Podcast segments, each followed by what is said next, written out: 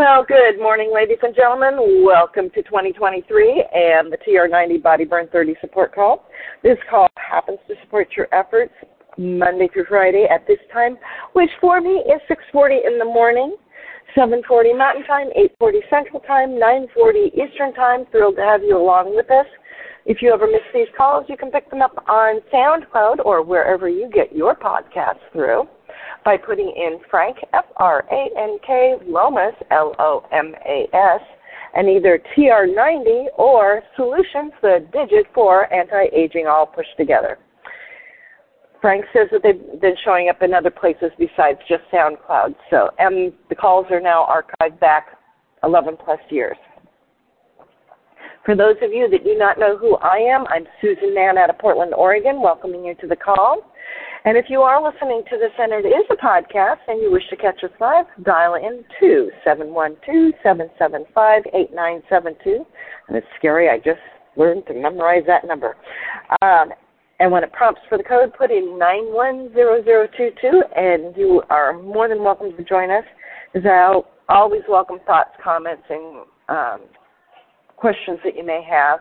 And if you um, happen to text me and put in T R ninety, then I know that that's where you may have heard me from, and I can actually answer your question if you put something in there. My phone number for that is five oh three, five oh two, four eight six three, and like I said, I would be thrilled to hear from you. With that being said, and this is January second of twenty twenty-three, to remind you that T R ninety program when you're first starting out is that one really good clean, lean meal a day, two shakes a day, three snacks a day, thirty grams of protein at least three of those meals, making sure to take your supplements fifteen to twenty minutes before the meal. If you're not able to do that, do take them with your meal. And it'll still work. It's just not quite as effective and efficient as it would be if you could take them beforehand. That's the only re- only difference, um, truly. Uh, drinking plenty of water or fluid to stay hydrated, and the current thinking is at least one ounce of water for every two pounds that you weigh. And that means that if you weigh one hundred pounds, you should be drinking about fifty ounces of water. The couple of caveats on that is that if you're exercising heavily or if you're in a humid area, you'll need to bump that off, up to offset what you're losing in body moisture, either due to exercise or the humidity. Seven to nine hours of good quality sleep a night, making sure that you're well rested. Um, it helps you make good decisions, plan things. Your body does a whole bunch of system resets while you're sleeping as well. So it's that good quality sleep, even if you chunk it up into two chunks, is really good. Uh, thirty minutes of moderate to heavy exercise, at least five days a week. And it can, that exercise can be whatever you want. I like to mix it up between both uh, weight-bearing and uh, muscle building, aerobic. Sorry, I had to stop and think. That was, I had it there and it just slipped out of my brain. Um, but both um, aerobic and weight bearing, because I like that balance between the two. Because as I get older, I want to make sure that I've got good balance to go forward in life. And much of my walking lately has been out walking dogs. So it may be fast, it may not be so fast, and sometimes it's real long. So if you get in more than thirty minutes, not a problem. That's still, that's helpful too. Let's see, vitamins, water. Seven plus servings of fruits and vegetables every single day. That will give you macronutrients, micronutrients, and fiber. Guys should be getting about forty-five grams of fiber daily for good digestive health. Ladies, we need to be getting about thirty-two grams of fiber, for the same reason, because it's good for our digestive health. And with that being said, I think I've covered everything. Yeah, I think I've covered everything. Wow. So I'm going to share some information today out of a book that's called Fat Chance: Beating the Odds Against Sugar, Processed Food, Obesity, and Disease. And I started last week into the care and feeding of a fat cell, and the four things that go in to what do you do? How do you go about making a fat cell? Well, genetics plays a role, epigenetics plays a role, and I covered both of those on last Thursday. But today I'm going to be covering developmental programming and the last one, which is environmental toxins, which are both key things for that making of a fat cell. And hopefully it'll set us up for a good start for this new year. So that developmental programming is a relatively new field in medicine and is known as Developmental Origins of Health and Disease, or D O H, lowercase a, capital D, or developmental programming. We now assume that a hostile intrauterine environment, or undernutrition, overnutrition, or maternal stress, transmits some signal to the fetus which conveys information about future threat. It's a tough world out here, kid. Best to get ready for it. This drives the infant to store extra energy and increase its fat after birth when there is no need to do so, to the ultimate detriment of health later on. Such babies' intrauterine and postnatal environment are mismatched, or such a baby's intrauterine and postnatal natal environment are mismatched. The child is programmed for a survival at the expense of longevity. David Barker first postulated that the prenatal bio- biological influences could affect postnatal outcome for obesity. He observed that the maternal nutrition affected the fetus. Small for gestational size, or S G A infants, very small at birth, were at an increased risk for future obesity, diabetes, and heart disease. This finding was corroborated by the Dutch famine study at the end of World War Two. For a four-month period, the official daily rations in the Netherlands was between four and eight hundred calories per person. Those who were undernourished as fetuses developed obesity and metabolic syndrome in middle age, and we'll be talking more about that a little bit later, um, not today, but in future calls.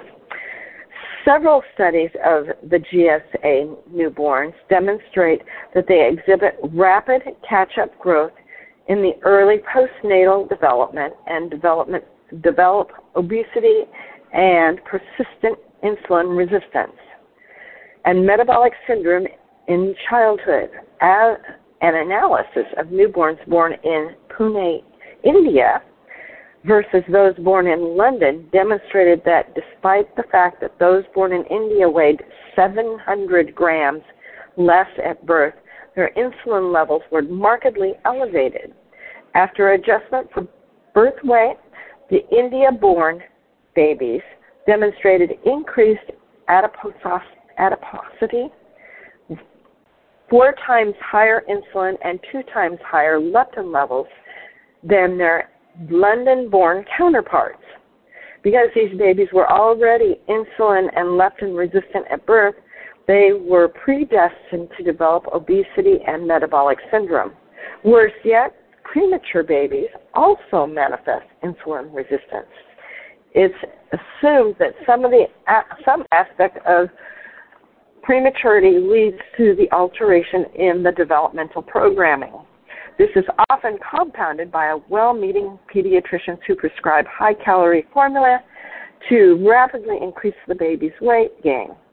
The infant is then at enormous high risk for metabolic syndrome in childhood or in adulthood. But the converse is also true. Babies born large for gestational age, or L G A, also end up with obesity and metabolic syndrome, syndrome later in life.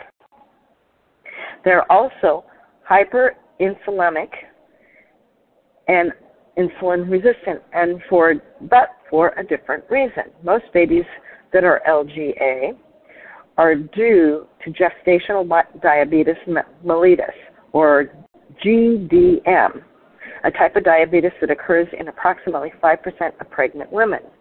the high blood glucose of the mother leads to a high blood glucose of the fetus and the high insulin levels, which drive fat cells to grow. These G D M babies are, have three times the chance for obesity and disease later in life. In general, the vertical transmission of diabetes from mother to child has been documented in studies in the Pima of the Pima, the Native American tribe in Arizona. Clearly, this is a gift, quote unquote, that keeps on giving. However, G D M isn't required to produce obesity. L G A babies without G D M also have double the chance of insulin resistance and metabolic syndrome. Animal studies show that both the fetus under, fetal undernourishment and overnourishment can change epigenetics, making it less likely that the beta cells, the cells in the pancreas that make the insulin, will keep dividing. The L G A children have a limited insulin reserve as they gain weight over their lives. Diabetes will be the final outcome, but this can be prevented. Obese women who underwent bariatric surgery during their first and second child reduced both the chance of L G A in the second child and the second child's future risk for obesity. Fix the mother, fix the offspring was the basically the upshot of that particular study. Why does this happen? Generally, as the fetal brain develops, the hormone leptin coming from the fetal fat cells tells the hypothalamus to develop normally, defeating or defending against obesity. However, either the lack of leptin, as in the undernourished S G A baby, or insulin antagonism of the leptin action seen in the S G A, the G D M, and the L G A babies and premature babies, may prevent normal hypothalamic development and generate a baby whose brain never gets the right signal. His brain always seems, sees starvation. The baby will eat more, exercise less right from birth, which will predispose him to obesity in later life, especially given our current overabundance of food supply. And next we're going to get right into those um, environmental toxins. And I promise this part's short. Number four, environmental toxins. Lastly, there is the possibility that toxins in our environment are programming increased fetal adipose tissue development. Numerous compounds in our environment called obesogens can act on three molecular or act on three molecular switches to turn on fat cell differentiation. Early fetal exposure may increase the adipocyte load, fostering future obesity, even if the exposure is short-lived. That comes in a later chapter, too. What these four lines of reasoning tell us is that the major determinant for your disease risk is the development of your fat cells before you were ever, or before you were even born. You have no say in the matter. This can happen due to problems in the fetal liver, insulin resistance, fetal brain, leptin signaling, or the developing fat cell itself, increasing your fat cell number and storage capacity. Does this mean it's a done deal? Do all children like Kay need surgery to lose weight? Are we completely pow- powerless to change our fate? Should you stop reading this book and live on French fries with ice cream because you are doomed anyway? Not quite. So um, tomorrow we'll probably get into how to fill a fat cell, which is the next little section, and we mu- we will start maybe figuring out how we can um, offset what our bodies may be predestined to do. At the top of the hour, if you scoot over to Facebook, One Team Global Live, one of our wonderful leaders will be sharing some information on how to build a new skin business. With that being said, this is Susan Mann for January second, twenty twenty-three, signing out. And I welcome any thoughts or comments that you may have. And I'm going to take us off mute so we can say goodbye to each other. So hopefully I didn't overload us all with too much science. Yeah, it was very technical today. I even took some notes because I couldn't keep up. I'm sorry about that, but you know, those four different strands of how those fat genes develop, it's just so critical that, you know, that explains why some people have such a hard time struggling to lose the weight. And in my family, that could be very true. So it's something I kind of have struggled with, and I know that my mom has struggled with some as well. So who knows?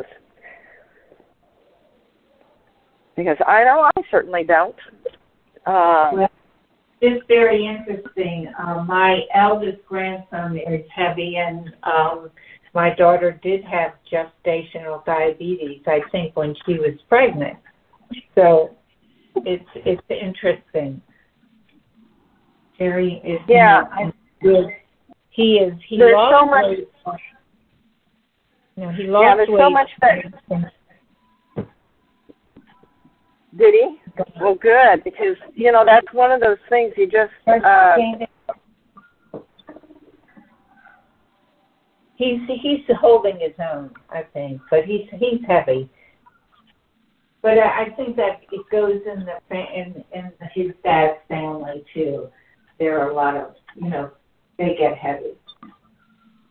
Well, and, you know, I come from a large farming family with a huge Dutch and German background, and so it's like, okay, I know what my grandmother and all of her siblings looked like. I know what my grandfather looked like and some of his siblings, and I actually look slim compared to all of them. And I'm going, well, obviously what I've been doing throughout my life has been paying off, and I hope to keep it going that way. So I yeah. have sent you a friend request on Facebook, so hopefully that will help you to be able to see what has been posted, if you accept my friend repost. repost. Okay. So, you sent me a friend request? I'll go on. Uh, sure it is. Okay. Because I, I have you, and I have a lovely picture of what looks like you and your daughter, and then there's one of your daughter. It says add a friend. Yep. Because it says I requested, so. All right. So I and, it, just and, and it says cancel request. No, I am not canceling requests. I just hit add a friend. Okay. Then if you did that, then you should be able to see that that lovely picture. I had a red plaid jacket on, a cream uh, mock turtle sweater, and what looked like leather leggings and leather boots, knee-high nope. boots at that. No, oh. it's, not, it's not on there. I'll I'll do it again. Oh, well, and part of it part of it may be because um, I know they went on to that. Okay, I saw that. I can see yours just fine, and I think I hit requested, and it's asking edit. Oh. Well, add a friend list. Maybe that'll let me do it on this end. Do, do, do. My boys are so crazy about me posting anything that I don't dare post anybody. I'm going to put you under close friends, so maybe that will um, hopefully allow us to allow you to see what I put on there. Anyway, so I edited my friend list, so you are on there now. So. Oh, I am? Yeah, and I put okay. I put you in as a um, close friend, so hopefully that will help. Oh, here we go. All right, now that's I'm gonna if I hit the one eleven mutual friends, I'm gonna hit the one that I just I still keep coming up with yes. the. Because one of our one of our mutual friends is Don Lovelace, I will tell you that, because I just saw that when I popped in here. And it may be because I'm actually doing this off of my um, Amazon Fire, which is running off of a really old version of Facebook, and the poor thing's about ready to give the ghost step on me. So, well, I'm, I'll keep trying. I'll keep trying. And the other thing is, the other thing is, I am on Instagram, and, uh, and I'm not. Okay, well, because a lot of times I post it at Instagram, and then it automatically kicks over to Facebook, and it okay. uh, updates on Facebook. So maybe maybe I need to update my – I wonder if it'll let me update here. I don't know if it'll let me update my Facebook on here. I know sometimes it asks me. Let's see. Well, Let's I see. am.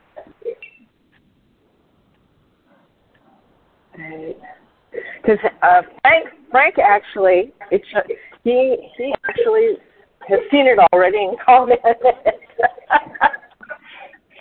At least gave me a thumbs up. Let's put it that way. All right. Well, then it must be my phone. But I'm trying.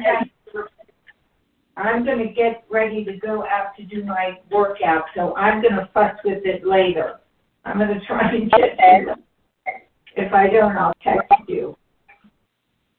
Okay, and I'll try to get my thing updated on this device, and maybe that will help. Because I know that if I try to do it off my Chromebook, sometimes Facebook won't show up on my Chromebook as an app very well. It does on my phone, and it does on the Amazon Fire. Why it doesn't on the Chromebook, I have no idea.